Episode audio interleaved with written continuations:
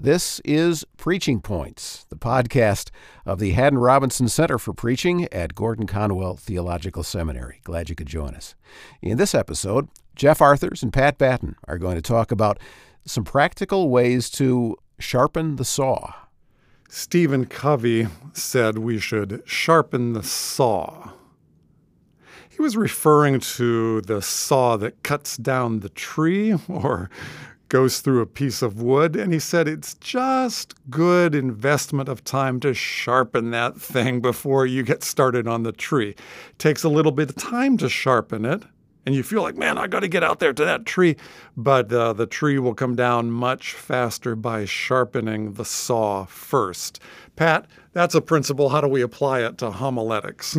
Oh gosh, well, there are a few different ways. We can look at their informal ways that uh, will address the sharpening of the saw. So maybe we're looking at different preaching models around us. All right. Seeing how other people are preaching, uh, you know, what they're doing and learning from their skills. Yes. Do you watch podcasts or listen to other preachers? I do. Mm-hmm. Yes. Yep. Every week I listen to, uh, yeah, a bunch of different preachers, and I'm always, I'm always learning. But you know, you have to be intentional about it. You have to say, oh what do I, oh, I like the way he transitioned there, right, right. or I like the way she gestured. So you have to think about it.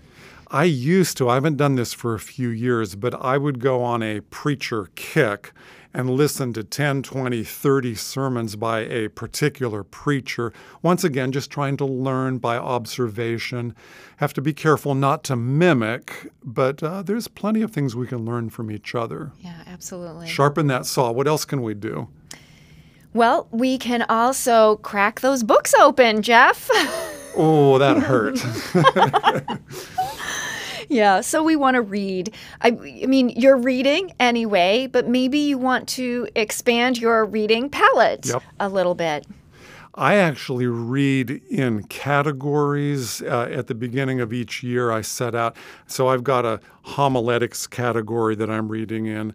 I have a theology category that I read, and then I have a general reading, pleasure reading category. I also have a small biography category. I'm always interested in biographies. So be intentional in your reading.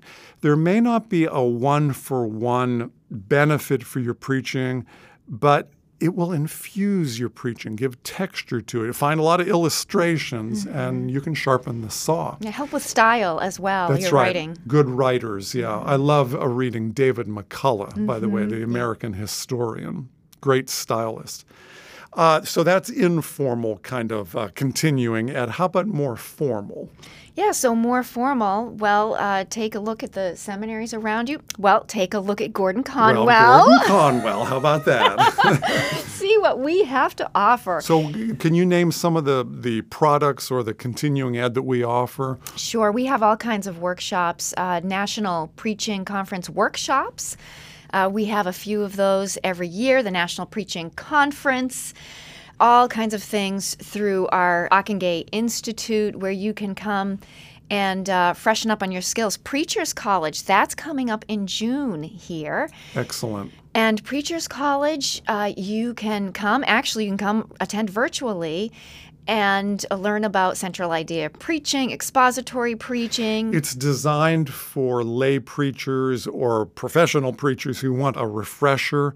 It's a one a concentrated day and it's real user friendly. And so you may want to consider Preachers College. Yeah, absolutely. Then we have degrees mm-hmm. also, the D Min. Listen, uh, if you're thinking of a D Min, many pastors find it invigorating and puts life back into their ministry, their yeah. preaching in particular.